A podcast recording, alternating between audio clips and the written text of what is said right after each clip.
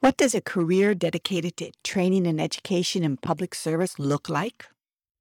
Our guest today, Ed Knittel, has spent decades thinking about learning, change, and engagement. He recently retired from his role as Deputy Executive Director at the Pennsylvania State Association of Boroughs, but has also served as municipal manager, consultant, and trainer educator with the Pennsylvania Municipal Planning Education Institute over the span of his career. He is currently serving as a board trustee at Insight PA Cyber Charter School. This conversation is particularly well suited for young professionals who are thinking about a career in municipal management. The conversation is focused on what training and education will look like in the future and the importance of engagement in every aspect of public service. So let's get started.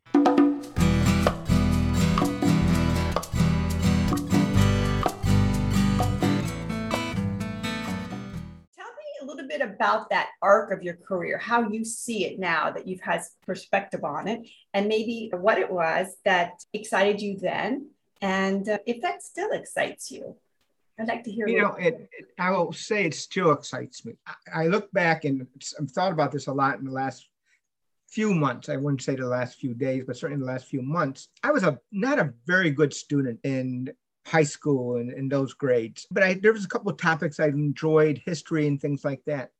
And what I did decide later on as things went along, I thought I could teach people a way that might help them, reach them, as opposed to the way sometimes it's been done that we're used to with somebody standing in front of a classroom and just standing there repeating everything. I found over time that my history of working different jobs different activities, uh, somewhat different professions. I started out in architecture many years ago and worked for engineering firms and uh, such like that for several years and uh, enjoyed it. But I found that I still wanted to work more with people and communities. And I know going back to when I was in high school, my mother asked me what I wanted to do when I got older, if I ever grew up. And that was always a question if I was ever going to grow up. And I did say a couple of things. One, I, I wanted to help coach sports. I wanted to work in architecture or field along those lines and in government at, at the local level, not a national level. And all those I look back at had dealing with people. All of them had aspects of education and training. Even in architecture, you're working to educate your client as you're working with your athletes, coaching them in soccer and uh, baseball it's education. You have to show, you have to understand.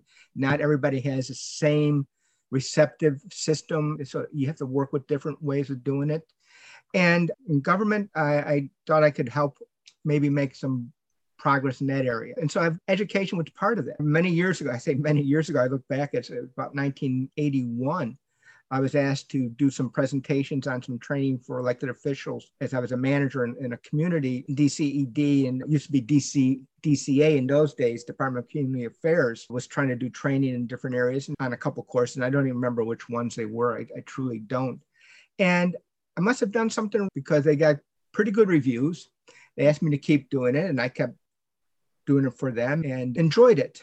And I think after a while, I developed my own style of it. I tend to bring a little humor into when I'm trying to teach, even at my own expense. I have no problems with that. I know I'm not the the, the tallest, best looking person in the room. I've survived. And that's one of the things I tell people that even no matter what you're doing, you, you have to survive and you have to constantly be learning something.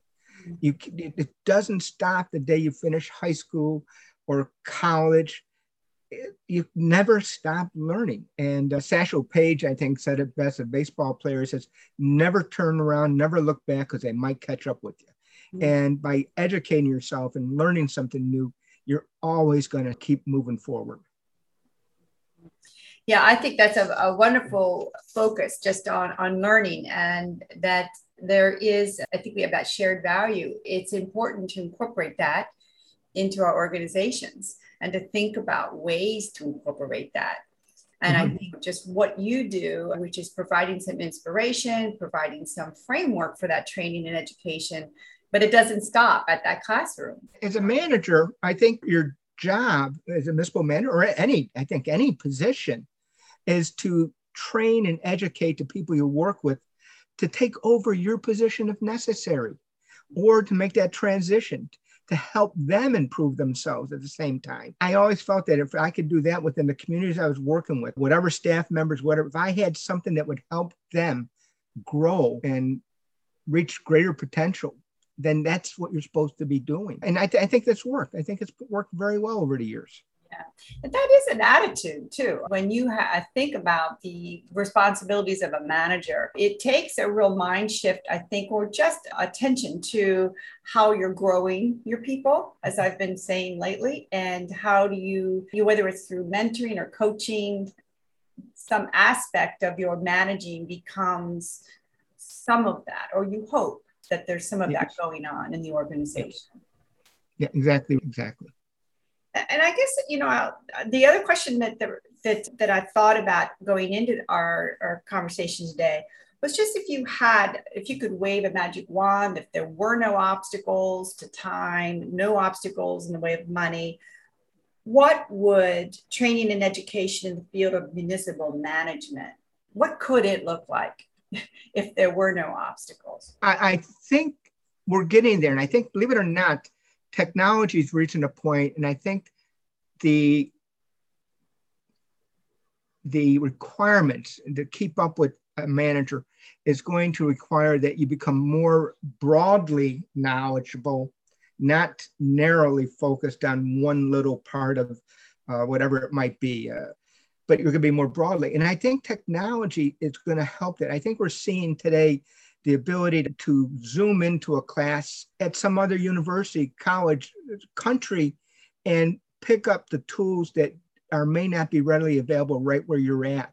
Mm. And I think this is a transition period where probably never in history have we ever had as many opportunities to become exposed to ideas, new ideas, to improve upon whatever we have as our skills and abilities or maybe even our weaknesses to make them stronger. That if we if you have it's there. You will have the ability to log into all these different programs. And i think it's maybe if nothing else is to find more time to do I, and you have to make out time to continue this training education uh, your self development yeah. and for your staff people they have the opportunity to attend all these programs and classes, in many cases for no cost at all, and really get a great uh, education. And I, I, love what you're saying. And it's true. But uh, I also think of the other end of that, that there is so much out there.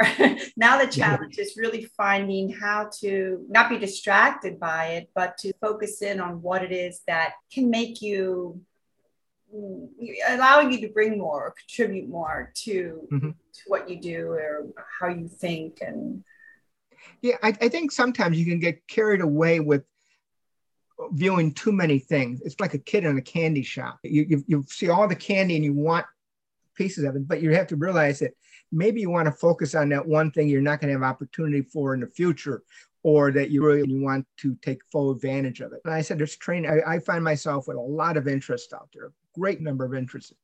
And I like to sample parts of it and just keep knowledgeable, I'll use that term.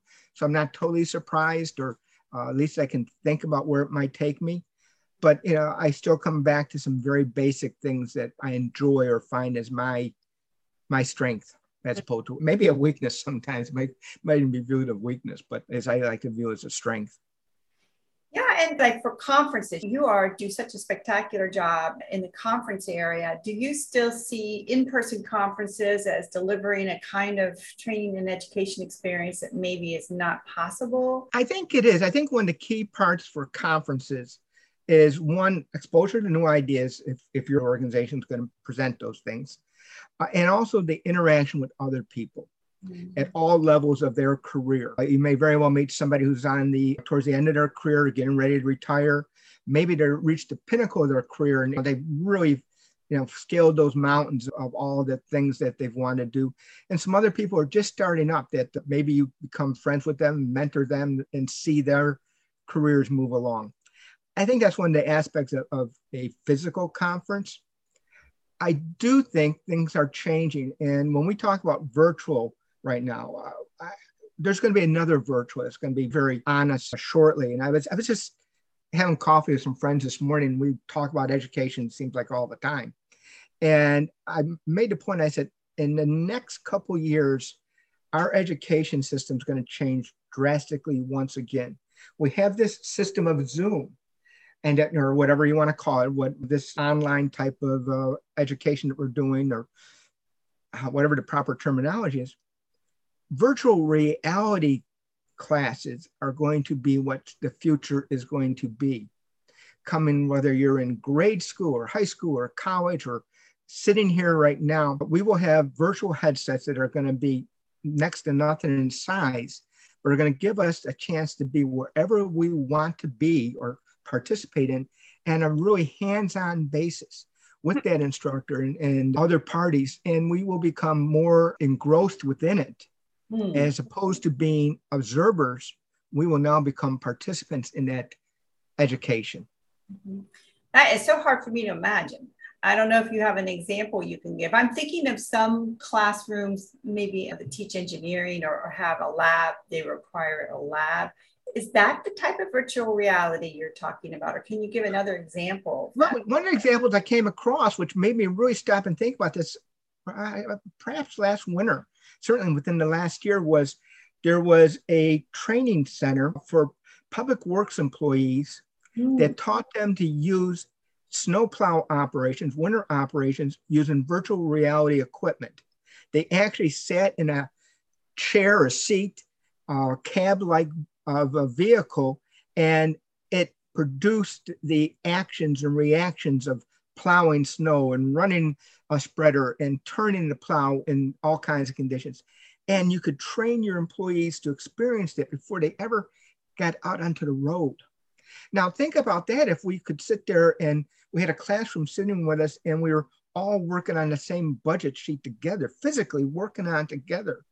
Or it's a classroom that we're out there in the field learning how to do uh, land surveying where you can't be out there physically for whatever reason. Uh, Uh, you're in Timbuktu and somebody else is in Boston, and maybe the site you're working on is in the Grand Canyon. How would you like to try to learn those experiences? And I see this as a tool that's going to come by in more common. We see it in games now, where the game reality or virtual reality is overtakes people.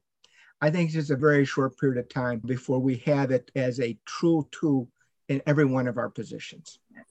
That's, fascinating. Uh, you know, just recently, I have I did some work with frontline supervisors, and uh, I can think of an example from that. We were working on onboarding. So, what do you need to learn in the first six months? And I was having the mm-hmm. frontline supervisors actually develop a checklist. What is it exactly that was in your mind that you can put down into a checklist? and sort of work through. And as I was working on that with them, I thought, man, if I could have just recorded this because it is they're they're they're delivering all that tacit information that informal information. This is what happens and when this happens. This is what you do. And they were working through all of this in their checklist of what they wanted to really teach the new employees the younger employees. And then i had a, a client john ernst in lansdale where i was talking with him. He says we're doing actual videos. So we're going out and we're videotaping the same thing. So these are things you need to learn in mm-hmm. this job. And having really you know, employees that have been there for 40 years deliver the information to a new employee, which then gets preserved. It's pretty exciting. And I, now you're taking it one step further. I would imagine that if you're developing virtual reality, you're going to be working off of some material like that. I, I think sure. so. And I, I, think in some cases it's going to be no script at all that you will you'll be virtual uh, reality, whatever you want to call it, be in your system, and somehow maybe uh, through a drone that'll fly to a location, and because of the way it's being projected, uh, you and whoever else will physically be at that location, and you can talk about the aspects of a road reconstruction. Yeah. Or maybe what's going to be uh, of a building. And as you sit there working on it, you start moving plans around that fit the site better without having to physically be there. I, and I see it as even for meetings in the future. Yes. Where I believe this ability that we've had now with Zoom meetings and whatever else we want to call it, I see public meetings taking on a whole different role in the future where we'll be able to get the whole audience, the board, and everybody else engaged within that physical, or I shouldn't say that, virtual world in a much different way than just seeing a set of drawings on a wall or, or somebody making a, a physical presentation. I, I just think it's going to be different, more engaging. Yeah. Yeah, and I think too the enhanced communication, having access to people. So I am seeing more in that just project management. If you're working on a project, I think the Microsoft Teams allows you to just call somebody up and join the meeting. You ha- you're working through a problem, and so you have a common platform. And I'm yes. not as familiar with it, but I think there's going to be ways to enhance what happens in that meeting. If I missed it, I go back into that area. I see what was discussed. I can leave comments. So again, I think of that from a technology standpoint, there's a learning curve. So that's important. But from just a widening our understanding of actually how we learn and it's tied to that communication piece. So you're you are able to present scenarios and challenges in a way that engages people to stretch we, we are in an unprecedented time. Do you regret have, retiring right now? We are in an unprecedented time. Maybe you're excited by that. Maybe you're going to get to do it in new ways, but we've never had this kind of everybody has to change. It's not a choice. It's I mean, like not, when I say change, that's not quite the right word. Everybody has to be engaged in some area of learning too. I had right before I retired, well, it's only a couple weeks now. I got a email from an old friend, and uh, she asked me, What advice would I give to somebody who's retiring? And I wrote back, I said, Well, I need a few days to think about this because I haven't been retired nearly long enough to offer any ideas on it per se. And I've been thinking about that a lot, only because I haven't answered the email in, in any detail. And one of the things that I know for myself is that I will constantly continue to be engaged in learning something. I think you have to. I, the last thing I want to do is sit in a chair or on the couch and watch television all day. Or, uh, that, that, no, thank you. But I want to learn new things or continue to learn things maybe I had to put off for, take off some maybe some new hobbies that maybe I am more comfortable doing today than I did before had time for. Uh, so I think it's going to be a constant education. I don't think we ever end. I, at least I hope not, because I think there's so much out there that you have an opportunity to do. And if you're a manager and you can continue to do the same things and offer your insights, uh, both your success and your failures. Never forget what the failures were or mistakes you made because you've learned from them somehow and we never want to forget those. What can we do going forward? How can we help with others? Some people get into volunteer activities. Certainly, that's very important if they want to be active in that way. Others perhaps sit down and write their memoirs and uh, hope that they become bestsellers. That would never be my situation for any means. Yeah. Uh, I'll keep out all the good stuff and only write the bad things. Let's get real for a moment because I know you must have had a few experiences. I know I've had my share of uh, being asked to help in a municipality, help them out. And so you come in with your mindset and approach, and they say, "We don't do, we don't do things that way. We've always yep. done it this other way."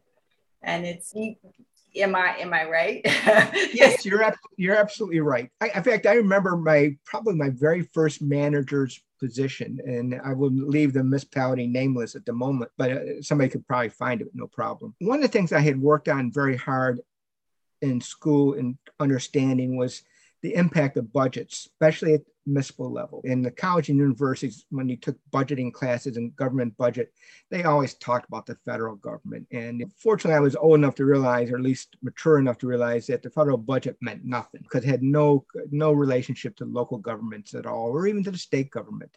Because you really have to have a budget at the local level. You can't just pass a, a number and hope that nobody looks at where the money's coming from, or and you can't print money at the local level, at least not legally. And I took this job as a manager, and I thought it was going to be interesting.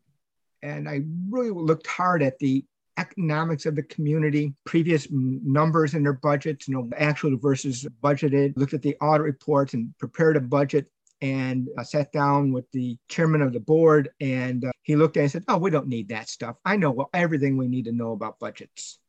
I know everything we need to know. And I thought, oh, this is not going to be good.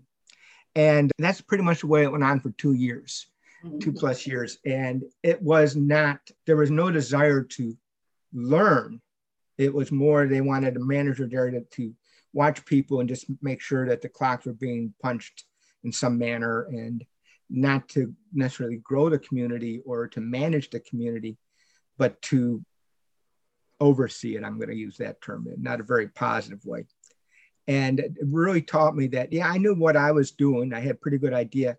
And they ended up in some financial problems shortly thereafter because they had an unrealistic budget and they were planning on revenues that were not coming in. And they failed to look at the big picture in their situation. I think about municipalities who will actually spend the money to send somebody to training and they come back and there is uh, and then there's a resistance to actually mm-hmm. implementing anything different and so it becomes a challenge at, at, the leadership level i think if you don't have leaders and it could be the elected body it could be the managing team but uh, if they don't have that attitude of uh, receptiveness to wow we've got these challenges coming down the road we have to think about the way we do things it's very difficult for people to stay. If, if they're very interested in learning and they're very interested in development, they're not going to be able to stay uh, because no. they don't have any room to really know. Yeah, I think that's uh, fairly common. I think people reach a point in an organization many times where they realize that there's no further they can take their skills and ability. And now they can either just stay there and, and wait out the time, hope that something makes a difference, or they just wait their time and retire, or they look at other opportunities out there. Mm-hmm. And I, I, think it's oftentimes it's not so much that the uh, person changes, it's the organization doesn't change to address the times. And we've seen that uh, communities that just did not want to address the issues back in 2007 in the recession that was getting ready to hit. You looked at them going back and you had to maybe some hindsight. Everybody looked at the numbers of, you know, housing uh, prices in 2007 8 and all the numbers that pointed to something was going to break and we saw that recession happen in 2008 9 10 um, then we had plenty of warning in the last few years that there was going to be a pandemic of some type. It was just a matter of time which one it was going to be. We lucked out on missing several other ones. And when uh, the COVID 19 struck, and we saw it in, in, in, China, but there were actually some indications long be- before it popped up in China that it was already happening in other uh, parts of, of, the world and just seemed to find a nice, at least it seems to be a host in China. And uh, when it came to the United States in Seattle, uh, Washington area first, at least best our knowledge, people still put it off as not a problem. Mm-hmm. Those communities that identified it as, wait, maybe this is something. Maybe this is the thing we need to just watch and be careful and be ready for. And by ready for is meaning, can we transition from a physical setting our offices to a virtual setting with everybody working from different locations. And if you could do that and you didn't miss a beat in the process or very didn't miss, miss many beats, you were ahead of the game when you got done. You probably even got ahead of the game financially and didn't hurt your organization. But an organization is not, I'm going to say, flexible, nimble enough, is going to get hurt. And they need to look at people who are going to give them those advice so they can stay nimble and be prepared to change everything is always changing. Yeah. It's never going to be the same. Yeah. I was fascinated really by the variety of ways that the municipal managers dealt with the pandemic. And I found that most of the approaches were successful. I haven't heard anyone say it was a catastrophe. But I think that the key was that they were sensitive to what you know, where the tension points were. Some of them stayed and continued to provide services, but they were very mindful of the distancing and they used proper like plexiglass separators. Others were went into a full hybrid, or most of them I think closed to the public. But I know some that never closed to the public, but they did take steps to manage the, the risks we saw that. I saw it in, in, both ways. I saw communities adapt very easily and quickly with a hybrid system or, or maybe a little bit more towards a virtual system completely. But I saw others that took it as an opportunity, and I say this negative, you know, in a negative manner, an opportunity to pull back in and disengage with the public. Mm. They saw it as an opportunity that they could just tell the public, sorry, our office is closed and we can't help you. And they forgot the mission and they forgot who they're working for and what their goals and objectives were. And I, I, found that very disheartening in some communities. I could tell you, I could get on a tangent right now. Businesses have done that too, you know, as well. Yeah, I, I, I know. Like, in, in, I was just in Columbus, Ohio. I'm going to pick on them. There's a Park of Roses there that has a beautiful parks facility, and it's a public parks facility, but they shut it down because of the pandemic. Because the only place you could have a decent restroom. So if you didn't want to use the porta potties, that this is the only place you could use. But they shut it down. But they're perfectly able to have weddings there. So you got all these wedding events going on. And I'm like, they've got an event hall now. They just closed down the public venue in yep. favor of having, and they just can't quite get back to opening those restrooms up to the public because that was. Oh no, because now that requires a, a different set of thinking tools and desires at the same time. I, I saw it in other places. I'm just thinking, here's an opportunity that you really can engage your community and work with them, and, and they want it at the same time. But it's easier to say, no, we don't want to do it, and we're, we're protecting everybody by protecting not doing this. And what you end up not protecting anybody because the community then becomes somewhat checkmarked and saying that this is not really a, a, accessible community. It's not really caring about its residents or businesses or wants to go forward. You know, they want things back the way it was, and it's going to hurt those communities. And it will hurt the people, the managers, the staff who don't take those steps forward and saying, hey, we've got to change. I know one community, they put it up to the staff to vote whether they were going to open the building or not. I'm not sure that's how you do it. You don't put it to a vote uh, the staff members in many cases they don't want people coming in. They'd rather not have the public see what they're doing or be interrupted for whatever it is they're they're trying to do by engaging the public. I think that's a just the wrong way of doing things. Those communities that, went out engaged their public held those meetings sometimes held them in the parking lots sometimes held them in the lobbies of their buildings but worked hard to keep the public involved i think are going to be community that will continue to grow. Yeah, yeah, yeah. And, and so that and that's the point is the ones that were able to get creative and adapt and do it with safety in mind, but still able to to deliver their services. And that gets to my next question. And this really interests me because of your tenure. You have seen over many years things that work, things that don't work so well. And I'm very interested to know what you think needs to be preserved in municipal management. In other words, we need to keep doing these things. This is core to what we do as municipal managers and, and municipal management. And what is it that needs to really progress? We've hinted at it here, but maybe you could reframe that in a way that makes sense to you. What do we need to, to preserve and what do we really need to progress going forward? One of the things I think we need to continue doing and must do, especially in the municipal arena, is that our clients, our audience, our customers are the public. And I think that it is inherent that the managers and those folks in those operations meet the public. Even if it, one of the things I try to do when I uh, was a manager uh, in townships and boroughs is engage the public. Um, in a borough, I just literally walked up and down the streets, introducing myself to the businesses, listened to some of their complaints, which was a lot more common than their congratulations. Criticism were far more uh, prevalent. And that also taught me something in the process or told me about the community. At the same time, in other organizations, I, I you know, appeared before the different civic groups to get their impact and ideas, whether it was the library, the PTA, the PTO, the Lions, the Rotaries, whatever the case may be, you need to hear what people are saying. And sometimes it's not easy. Sometimes it's not nice to hear that our organization is screwed up left and right and don't return phone calls.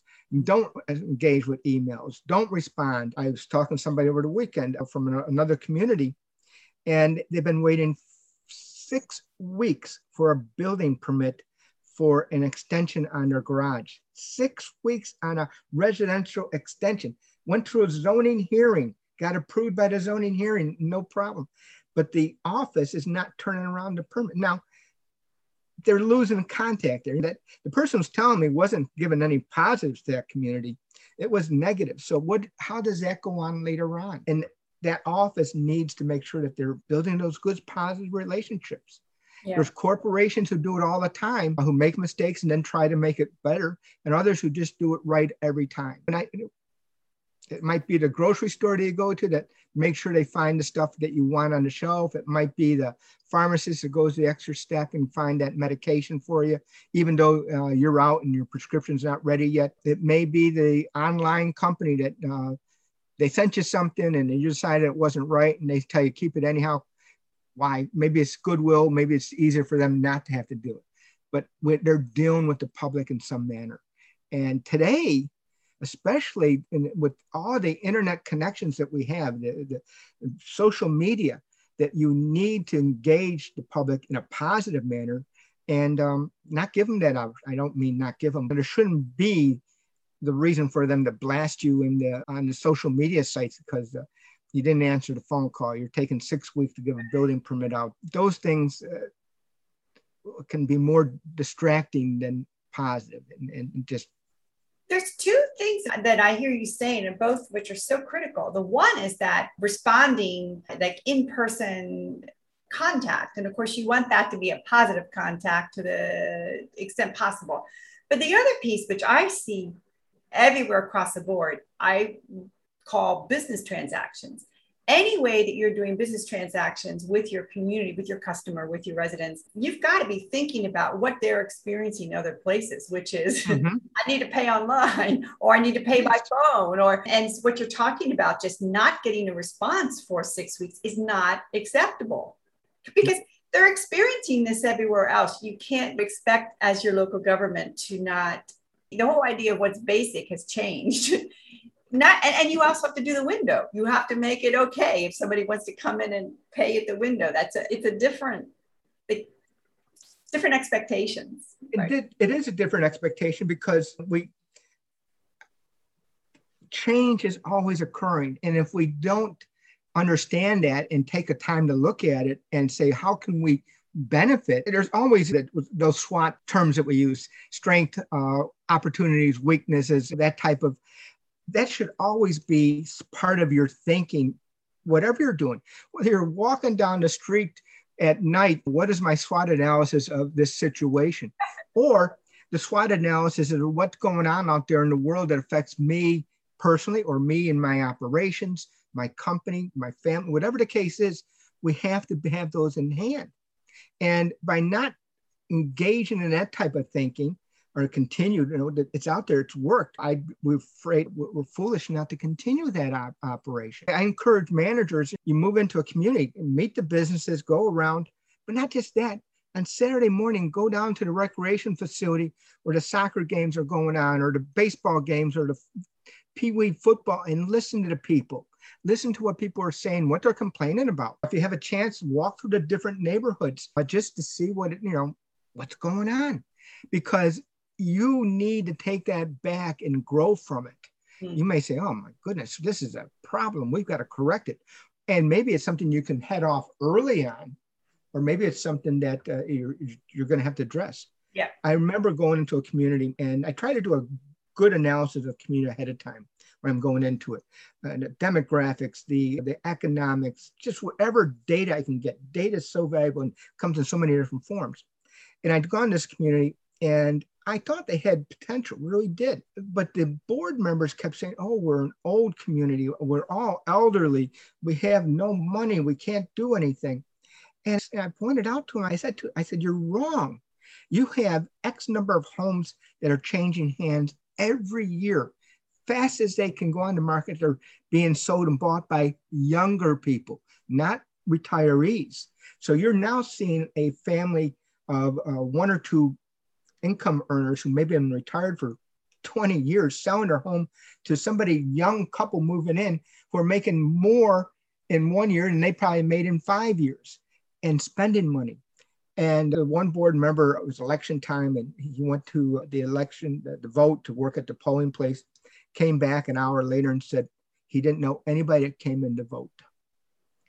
And that to me was telling that this was somebody who grew up in that community, grew up in it, and lost touch with that community uh, somewhere along the line. Had no idea, didn't know anybody coming in to vote, and had no idea of how many sports teams there were, or what was going on, or populations.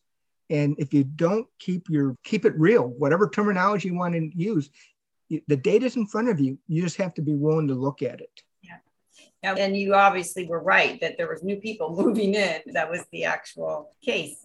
So you make actually the role of, of man, manager sound exciting uh, in that I like this idea of really going out and getting to know the community and just being in touch with what's going on there. And I, I think that we often talk in the local government profession, all the ancillary services like myself in the in the consulting room, we talk about how to get younger people to think about municipal management. Mm-hmm. And I, I, and I think it can be very appealing if people understood it the way you describe it. And I wonder if you were to give some advice for maybe a, a younger professional who's thinking about either maybe they just took a job in local government. Now they're thinking, huh, this actually could be a career. Are there any sort of pieces of advice that you might think about somebody who's contemplating getting into the field, possibly managing or possibly just becoming a professional in the local government? Oh, I think there's going to be a lot of opportunities going forward. And part of the reason is people who've been doing it for 40 or 50 years are retiring now. We've reached a, a point where it's just time to move on and let somebody else take over. But what happens is, I think a lot of younger people get scared with it. And I, under, I can understand that. It can be a very scary when you look at municipal managers' careers. There are a lot of changes that go on. You, you do end up very rarely uh, will you end up spending your career at one location for a number of different reasons. You and I both know a, a, friend of ours who just recently retired, who I think has 45 years and 40 at the same community. And I think too often today, particularly in the last few years, we have recruited and tried to recruit at the wrong level.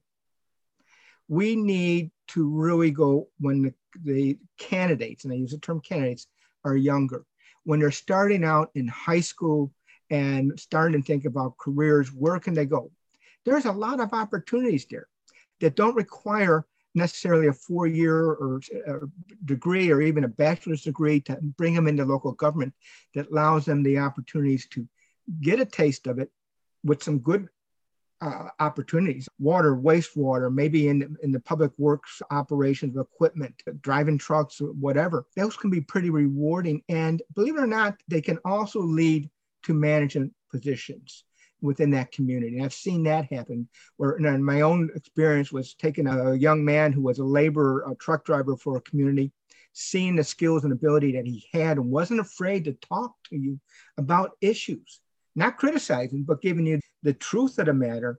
And over several years, I became a manager himself, and uh, later on became a, uh, in the private sector. Went on to the private sector, became a huge asset for a major corporation.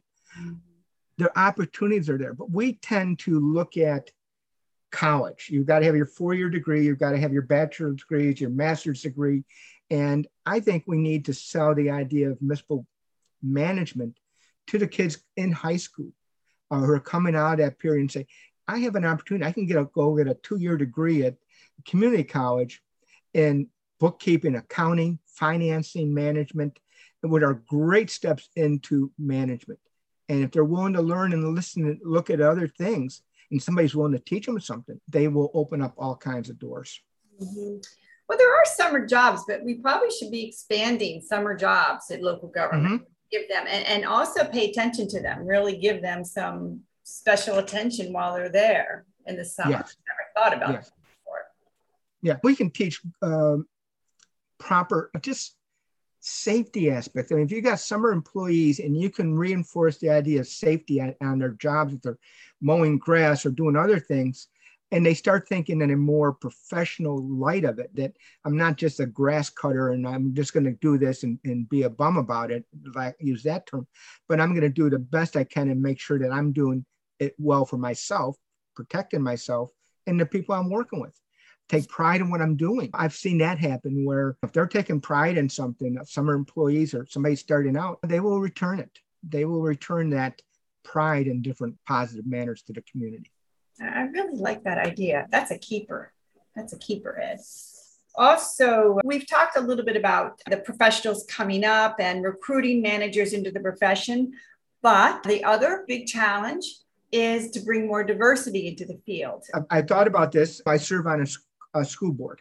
Yeah. It's a cyber school board, 4,200 students statewide. And they had graduation back in June. They actually had the graduation in Lancaster at the Clipper Stadium. And they graduated in person, I think about 150 students.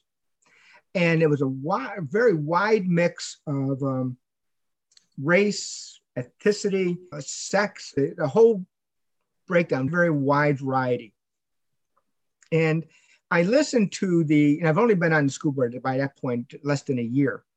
And I listened to where the kids were, what degrees they were getting, where they were going on, what certificates they already had. And the school was recognized, Insight PA Cyber School had been recognized already by the State Department of Education for the number of career opportunities that they were giving to the students. And afterwards, I said, also look at the opportunities for government, local government.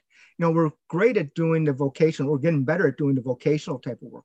But I'm willing to bet that 99% of these students never had an idea that there was going to be major opportunities in local government at every level of local government.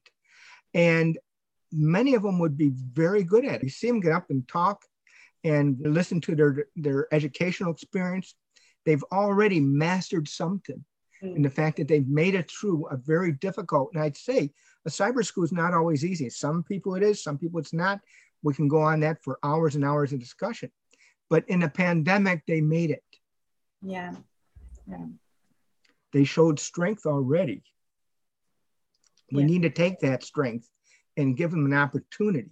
And I said to the school, our CEO and other board members, that we need to make sure that we open up ideas to them that in the local government arena, they have opportunities also.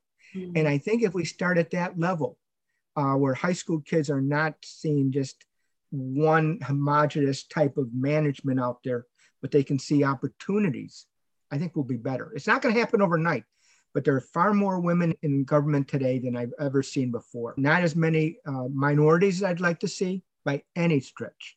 And that may be based on uh, geographical location, maybe part of that. But I have seen changes, not as much as I think we should see, yeah. but I've seen changes. Yeah. I predicted um, back a couple years ago to my uh, former association, the Boroughs Association, that they were going to face a major change in membership and that the elected officials, which had predominantly been male and white, was going to change and it was going to change to female dominant. And we were going to see a movement of, of more minorities into it. We have seen many borough councils become overwhelmingly elected officials being female and younger females at that, which are making a difference in their attitude to how they accept things or don't accept things. Uh, they're not willing to accept the way it's always been done. They're willing to break the, the, the, the mold, so to speak. I think those are changes that we're going to continue to see. Yeah, I hope you're right, and I think I think I have seen that same movement. The, the, the one, you know, just basic principle that I think should be reflected in every manager approach to this is to look at the community and say, what is the complement of the community, and do we reflect that? Just basic, and it is a if there if it doesn't seem like there is a qualified candidate then keep looking or think about ways just that we were discussing before bringing people in through the entry at the entry level till we get it's like building muscle. If we can build muscle at the entry level can we then build muscle at the mid manager level so, you know, at the other part of it, that the managers are going to be challenged at different points during their, their career. Mm-hmm. And they're going to have to make decisions on what they accept or don't accept. And I'm going to put it this way I had an employee one time who turned out to be very, I'm going to put it bigoted, the only word I can put to do it. And I didn't know it at the time. And that person made comments to uh, a resident. And that resident uh, called me about it that this person had made comments about some other people in, in a very negative manner. And you can't sit back and say that's acceptable. You can't, you have to stand up and take action. And at the same time, then, if your board is doing that stuff, you have to decide whether that's something you want to be part of. Yeah. And when you can say that I will not be part of that type of environment, that I will not do unethical, immoral, and, and illegal activities, and those are very broad categories. Discrimination against somebody because of their race, age, sex, whatever, is wrong, illegal, immoral, and unethical, no matter how you cut it. And sometimes you have to say, I won't be part of this. Mm-hmm. And then I think the message also gets to the other employees when they see that and saying, okay, we're not going to be with that. Or the community realizes that we've got to change some things also. We can't accept that as being part of our community. So leadership is more than just uh, standing up and reading off a report in the, in the, at the meeting. It's going to be how you react. And uh, I have a cup over here someplace. Yeah, here it is. It's not quite the right term I use, but can we see it? I just got to It's disappearing on me. Oh, improvise, adapt, adapt, and overcome. you have to understand what's happening. Then you have to react to it and overcome whatever the issues are. And when you do this, everything you're going to be dealing with. Adapt, react, and overcome is what really it comes down to. And if you've got an issue, you've got to address it somehow. You got to make a plan. And if you can't, if it's something that you can't live with, you got to make a change.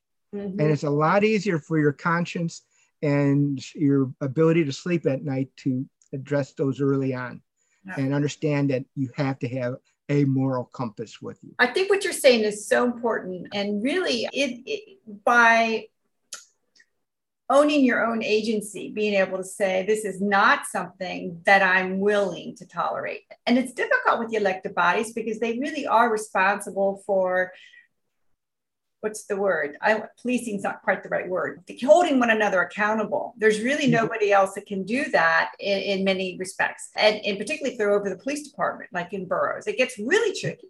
And I, I, as you were talking, I began to think about how important it is for organizations or communities to understand you can't just keep firing managers, right? You and I know that.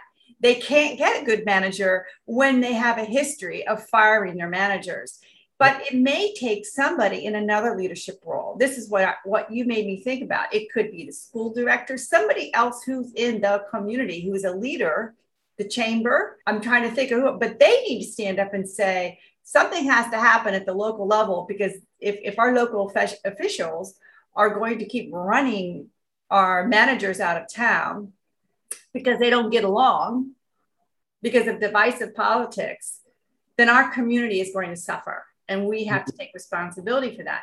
It's what i what i see and i know you see this there's a lot of pressure if you're in the organization. It, it's really difficult to do anything about it. Sometimes it takes somebody outside the organization to make them aware this is hurting us. This is mm-hmm. hurting us. I think i know one community that had been in the last 10 years they've gone through something like six managers six managers in 10 years. Something's wrong. There's something very obvious.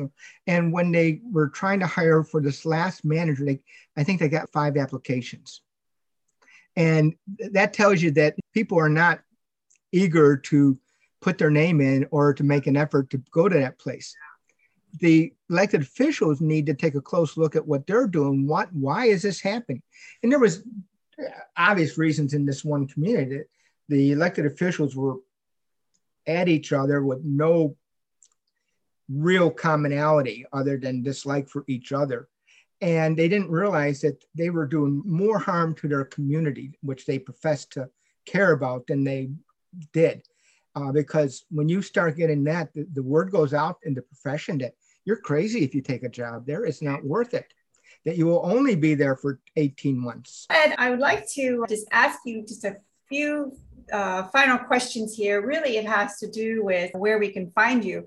But I wanted to just remember with you what it was like when social media, we started getting on social media. I remember you getting on, I was shocked one day. I was on Twitter and you responded to one of my tweets. I said, wow, Knittel's on Twitter.